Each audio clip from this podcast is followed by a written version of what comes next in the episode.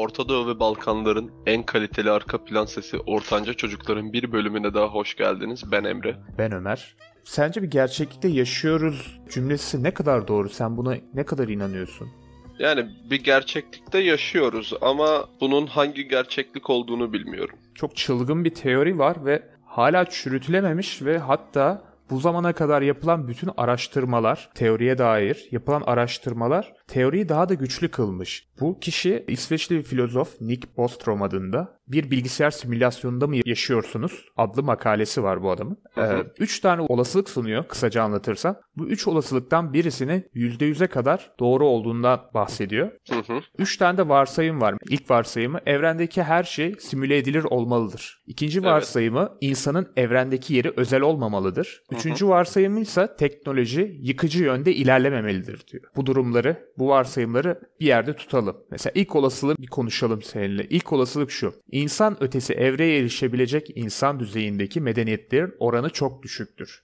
Doğru. Çünkü şundan dolayı düşünüyorum ben. İnsan veya insansı varlıklar en azından bizim gibi düşünüyorlarsa doğaları gereği şöyle davranırlar. Belli bir yere ulaşmayı başarırlarsa burayı korumanın yollarından biri de başka insanların buraya ulaşmasını engellemek. Ondan dolayı böyle bir yüksekliğe varabilirsek diğer canlı formlarının varmasını engellemek insansı bir davranıştır. Doğrudur bence. Eğer bu ihtimal doğruysa, dediğimiz eğer doğruysa herhangi bir simülasyon olayın ihtimali de kalmıyor. Diyelim biz bu olasılığı kabul etmedik. 3 olasılıktan bir tanesi %100'e kadar doğru olmalı. İkinci olasılığa geçiyoruz. İnsan ötesi evreye erişebilmiş medeniyetler bir nedenle kendi evrimsel tarihlerinin simülasyonunu yaratmaya ilgi duymamaktadır. Ben önce şunu söyleyeyim. Şu zamana kadar insanların hareketlerini ve etiğe karşı olan umursamazlıklarını aslında umursamazlıklarını demeyeyim de gücü elinde bulunduran taraflar her zaman daha ileriye gitmek istemiş. O nedenle ben simülasyon yaratmaya ilgi duymayacaklarını hiç sanmıyorum.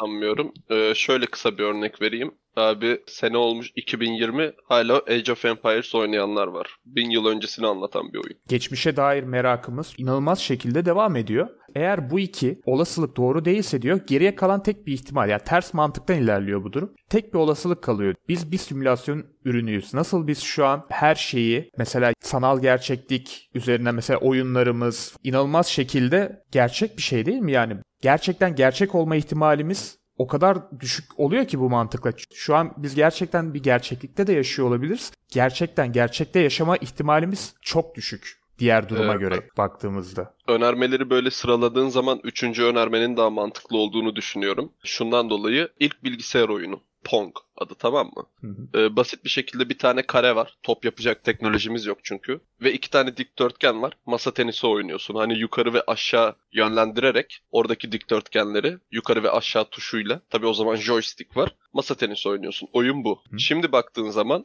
abi gitgide görsel olarak güzelleşen ve gerçekçiliği arttırılan senaryolarla oyunların içindesin. Mesela Sims'i düşün. İlk Sims'le son Sims'in arasındaki grafik farkına bak. Yani aslında üçüncü teori basitçe böyle bir şey diyor. Üçüncü teori basitçe biz aslında bizden daha üstün bir varlığın yani bizi simüle edenin yani bizim yaratıcı babamızın veya annemizin artık feministseniz e, bilgisayar oyununda kodlanan bir şey olabiliriz diyor ki mantıklı şöyle düşün. Bir tane origin düşün. Başlangıç yeri diyor kısaca. O başlangıç yerinde gerçek olan varlıklar var. Ve bu gerçek varlıklar bir zaman içinde teknolojisini geliştirip Sims gibi oyunlar yapabilecek seviyeye geliyorlar. Ve şu an biz hani daha ileri seviyeye gelemediğimiz için ama 40 yılda Pong gibi iğrenç bir şeyden Sims 4'e falan geldik. Bunun daha da ilerisine geçip iyicene gerçekçi bir simülasyon yaratmış olabilirler ve bu simülasyonun içindeki karakter de teknolojiyle beraber geliştiği için o simülasyonun içindeki karakter de kendi simülasyon olan bilgisayarının içinde başka bir simülasyon yaratmış olabilir ve böylece sonsuza kadar ilerleyen bir döngü başlatmış olabiliriz. Ve sen böyle bir döngünün içindeyken bir dart atsan trilyonlarca böyle iç içe evrenler varken hangisine denk gelirsin? Yaratıcı olan, gerçek olan evrene denk gelme ihtimalin çok zor. Ondan dolayı büyük bir ihtimalle neredeyse yüzde yüze yakın bir ihtimalle hani katrilyonda bir ihtimalle gerçek evrendeyiz diyor bu mantıkla. Ki bence de çok mantıklı bir şey bu. %100 asla diyemeyiz. Simülasyon sahibi çıkıp söylemesi lazım değil mi %100 olabilmesi için en başta. Fakat mantık kuralları gereği zaten biz bir sürü şey simüle etmeye başlamışız. Koskoca evrende dediğin gibi ilk başta simülasyonu yaratma ihtimalimiz ne kadar yüksek değil mi? Çok düşük. Şöyle düşün. Sims'in üzerinden örnek vermeye devam edeyim. Sims'te bir karakter var. Karakter bilgisayar tarafından dizayn edilmiş. Duvar var. Duvarı da bir bilgisayar dizayn etmiş. Ve duvarla karakterin etkileşimini de yine aynı bilgisayardan aynı kişi dizayn etmiş. Yani duvar aslında gerçekten katı bir nesne değil. Senin bilgisayarının içindeki bir kod parçası. Hı hı. Ama oradaki diğer insani karakter de senin bilgisayarının içindeki bir kod parçası. Ve onun bakış açısından baktığın zaman bu duvar gerçek. Ve bu duvarın gerçek olduğunu varsayarak mesela içinden geçemiyor hayalet falan olarak kodlamadıysan. Veya merdiven için de aynı şey. Gerçek gelecek şekilde kodladığın için merdiven onun için gerçek oluyor. Aslında bakış açısı varsayım bu şekilde. Ki olamayacak bir şey de değil. Şimdi yapay zekanın gelişimlerine baktığın zaman birçok alanda gitgide gelişiyor ve insana yakın sonuçlar almaya başladı. İnsandan daha iyi sonuçlar da almaya başladı. Mesela Japonların bir oyunu var. Bunu aslında tüm Türk insanları biliyor. Atari'de abi bir oyun vardı Atari zamanlarını hatırlarsan. Hı hı. Siyah taşlar var, beyaz taşlar var. Böyle iki siyah taşın arasına beyaz bir taşı alırsan o da siyah taş oluyor. Hı hı. O oyunun adı Go abi. Japonların eski çağlardan beri oynadığı bir oyun. İlk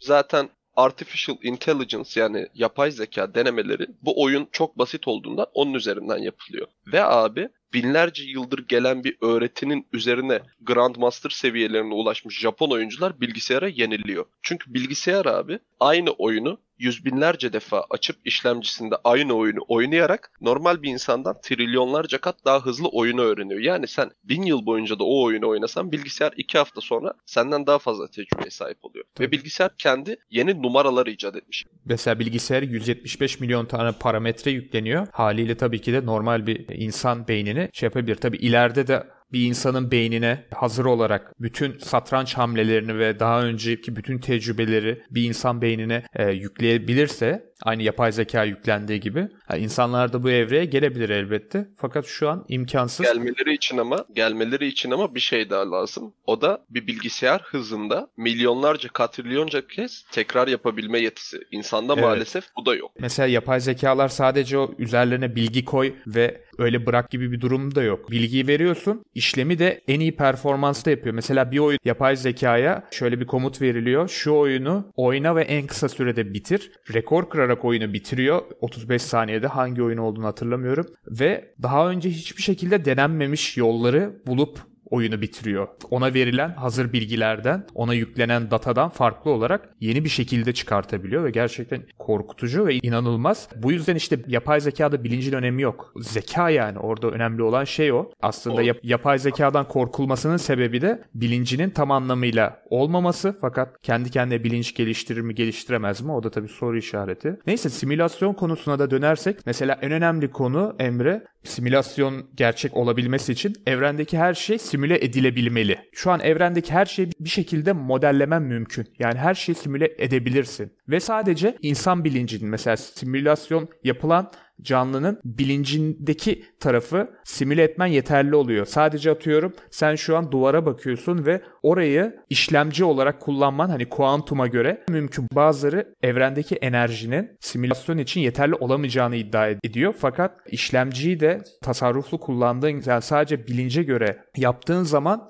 evrendeki enerjinin de yetebileceği görülmüş. Şöyle abi mesela bak şimdi evrenin varoluşuyla ilgili mesela Big Bang teorisi var değil mi? Basit bir şekilde bir patlama ve bu patlamadan saçılan parçacıklar zaman içinde yaşama dönüşüyor. Yani çok basit bir insan olarak ben düşünüyorum. Simülasyon yapacak olsam teker teker insanları yazmak yerine abi Big Bang'i simüle ederim. Hı hı. Ve Big Bang'i simüle ettikten sonra olayların akış sırasıyla beraber insanları dolaylı olarak simüle etmiş olurum. Yani tek bir hidrojen atomunu simüle ederek iki tanesini simüle edip birbirlerine böyle vurarak tüm insanlığı yaratmış olabilirsin. Simülasyon teorisine baktığın zaman aslında teori gitgide daha mantıklı gelmeye başlıyor. Bu şunu bile dedirtebilir. Yani hani aslında sonsuz bir şekilde böyle 2200 yılını düşün mesela. Sen Sims 25'i çıkarttın ve Sims 25'teki oyun karakterleri artık seni cep telefonundan seni kendi hattından arayabiliyorlar. Yapay hmm. bir zekaya sahipler ve onlarla bile iletişim geçebiliyorsun. Şimdi bu kara delikten biraz bir gidelim. Yani senin kendi yarattığın varlık senle iletişime geçiyor. Kendi zekasına sahip ve bir şekilde fikir alışverişinde bulunabiliyorsunuz. Sen bilgisayarın başında oturduğun için onu görebiliyorsun. Ama sen kamera erişimi vermediğin için o seni göremiyor. Sesini duyabiliyor sadece. Yani aslında sen bir nevi Sims 25'te yarattığın karakterin bir nevi tanrısı olmuyor musun? Çünkü hani onu Evet. yarattın. Zeka Evet. sahibi. Ona bilgi akışı vererek kendi tecrübelerinden dolayı hayatta ondan birkaç milyon yıl daha ileridesin. Çünkü o senin ürününün bir ürünü. Yani bilgisayar insan ürünü Hı hı. ve o bilgisayarın bir ürünü olarak başka bir insan formu o. Yani sen ondan dolayı ondan aslında milyonlarca kat daha fazla tecrübeye sahipsin. İkiniz de aynı şekilde özgür iradeye ve zekaya sahipsiniz. İkiniz de belli bir kutu içerisinde belli bir evrende yaşıyorsunuz. Hı hı. O sadece senin evreninin içindeki bir evrende yaşıyor. Yani aslında bu bir nevi yani resmen insanla yaratıcı arasında bir ilişki kurmak değil mi? Mesela Sims'in içindeki karakterin yaratıcı oluyor. Yani bu aynı şekilde kendimiz için düşündüğümüz zaman da bizim de bir yaratıcımız olması da çok yüksek ihtimal oluyor zaten. Böyle evet. Yani böylece aslında bir yaratıcı formun olduğunu reddedemiyorsun. Bu da insan anlayışıyla Tanrı'nın varlığını belki bir nevi ispatlayabilir. Benim zaten Tanrı görüşüm de böyle bir şey. Simülasyon teorisi doğru olması durumunda Tanrı vardır. Ama bizim Tanrımız farklı. Onun Tanrısı farklıya gidiyor olay. Yani aslında evreni işleyiş ve anlayışına nasıl baktığına bağlı olarak nasıl yaratıldığımız konusu seni sabahlara kadar düşündürebilir. Teoriye göre mesela 2200 yılındaki Sims karakterine geri dönelim. Onu sen bir şövalye olarak yarattın. Teknolojisi yok. Kamera erişimi olmadığından seni göremiyor ama sesini duyabiliyor ve sen onunla konuşabiliyorsun. Hani ona mesela tepeden sen baktığın için yarattığın bu evrende ileride mesela atıyorum haydutlar var. Şey dersin. ileriden sağa dön, başına bela alma. Dedim böyle bir şey mesela. O da sağa döndü, başına bela almadı. Ondan sonra sen abi bildiğin hani Twitch'teki yayın kesiti gibi bir şeyi ona yükledin ve gösterdin. Dümdüz gitseydi karşısındaki haydutları. Matrix'teki gibi aynı. Aynen abi Matrix'teki gibi mesela düşün. Yani böyle düşünmek aslında bir nevi insanı depresyona bile sokabilir. Çünkü o zaman çok dindar bir Evet. insan inandığı her şeyin varlığını sorgulamak zorunda olur. Ahlaki bir bozulma da yaşayabilir. Korkup direkt reddetme eğilimine de girebilir. Tarafın bir de tabii psikolojik yıkımı var. Mesela başka birisi der ki ben simülasyonun içindeyim. Gerçekten daha gerçek evet. Ama yine de bu yapacağım şeyleri bana daha çok özgüven veriyor bile diyebilir mesela. Mesela şöyle bir örnek daha vereyim en son olarak. Abi bir insanın sindirim sistemindeki bakteri sayısı yaklaşık 100 trilyon 5000 çeşit farklı bakteri var. İlkokulda gördüğün yararlı bakterilerden tut hastalık yapan, ishal yapan zararlı bakterilere kadar. 100 trilyon. Dünyada bu kadar insan yok. Yani mesela bakterilerin nüfus sayımı yaptığında 100 trilyon birey buluyorsun. Bakteriyi birey olarak kabul ettin. Bunların hepsi senin sindirim sisteminde çoğu da bağırsağında yaşıyor. Hı hı. Bunları cebe attın mı? Evren bağırsak, yaşayan insan formu yerine bakteriler var ve bunların sayısı 100 trilyon. Ve sen bunların düşün yani milyarlarcasını taharet giderirken atıyorsun falan yenisi ürüyor. Yani aslında burada bile ufak bir evren görüşü var. Evet. Abi mesela Konya'nın nüfusu 2.2 milyon. Yani hani içinde resmen milyonlarca Konya nüfusu kadar bakteri var. Biz acaba hangi Konyalı'nın içinde yaşıyoruz? Yani böyle bile bakabilirsin olaya. Simülasyon teorisinin zaten o %100'e yakın doğru olma sebebi daha önce bahsettiğimiz gibi biz yaratıcı evrende olup olmadığımızı hani ilk bilgisayarı biz programladık mı yoksa başka birinin programladığı bilgisayarda mıyız? Bu soruya henüz cevap bulamadık. Bu soruya cevap bulmanın tek yolu da abi ya hani programlayan açar ulan sizi ben programladım der veya ben yarattım artık nasıl ifade edecek kendine kalmış. Ya da demez abi biz de programlayan asıl evrende olduğumuzu düşünürüz. Şöyle düşünsene sen giriyorsun Sims karakterin içine oyuna bir şekilde bağlanıyorsun sanal gerçeklikle. Sizi ben yarattım diyorsun. Mesela oyun içinde olduğun için buradaki sana ne kadar inanabilir değil mi? Ya inanmaz belki ama ondan sonra oradan Alt F4'ü bir çekersin evrenin ışıkları kesilir. Ondan He. sonra nasıl geri döndüğünde hepsi tapmaya başlar yani. Şunu demek istiyorum. Diyelim bu evreni kendi yaratmış. Kendi yarattığı evrende kendini neden kanıtlama ihtiyacı duysun? Bu da ayrı bir soru tabii ki. Kanıtlama ihtiyacı duyacağını ben zaten hiç sanmıyorum. Ondan dolayı yani çünkü o sonuçta hep bizden bir adım önde. Hı. Yani bizim evrenimizin işleyiş hızı bir şekilde onun evreninin işleyiş hızını geçmeli ki biz varlık olarak daha üstün bir seviyeye gelelim. Tabii ki bu insanlık ve varlığın düz bir hat üzerinde ilerlediğini düşünürsek Evet. yani hiçbir zaman onun hızına erişemeyeceğiz. Ondan dolayı her zaman bizden üstün olacak ve bize hiçbir zaman kendini kanıtlamaya gerek duymayacak. Yani diyecek ki siz bu yollara yeni girerken ben geri dönüyordum. Ondan dolayı hiçbir zaman da bilemeyeceğiz bence. İleriki ileriki yıllarda teknolojinin gelişmesiyle çok daha bu duruma karşı bir şekilde inanacağız ya da reddedeceğiz gibi geliyor. Bu senelerde bile her sene inanılmaz şekilde teknoloji gelişiyor ve yıkıcı bir şekilde de değil. Bu da zaten otomatikmen yıkıcı olmadığı için yapılan teknolojiler insanlığa katkıda bulunduğu için simülasyon teorisini de doğrulayan bir şey aslında. En güzel şey zaman gösterecek. Um- Umarım uzun yıllar yaşar ve ne olacağını da neler olabileceğini de görmüş oluruz. Yani bence en iyisi abi memur olmak. Ondan dolayı simülasyon teorisi vesaire bir yere kadar abi düşünüp düşünüp ne yapacağım? Tabii düşünmeye gerek yok yani bizdeki en güzel laf mesela. Çok düşünme delirirsin falan. Öyle abi, Böyle düşünsene yetiştik. bak- Böyle yetiştik. Öyle abi düşünsene şans eseri simülasyon teorisinin doğru olduğunu kanıtladın. Ama kanıtlasan eline ne geçecek biliyor musun? Hiçbir şey. Yok. Şarbon sepetinden bir hediye geçecek.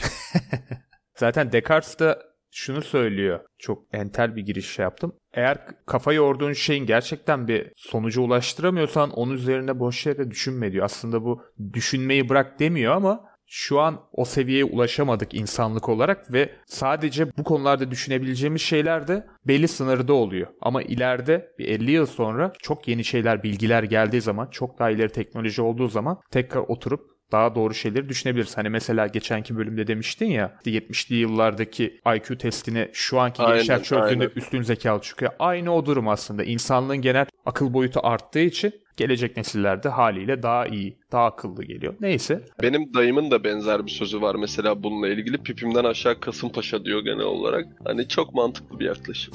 evet evet. E, o zaman bir bölümün daha sonuna geldik. Kendinize iyi bakın. Hoşçakalın. İyi günler.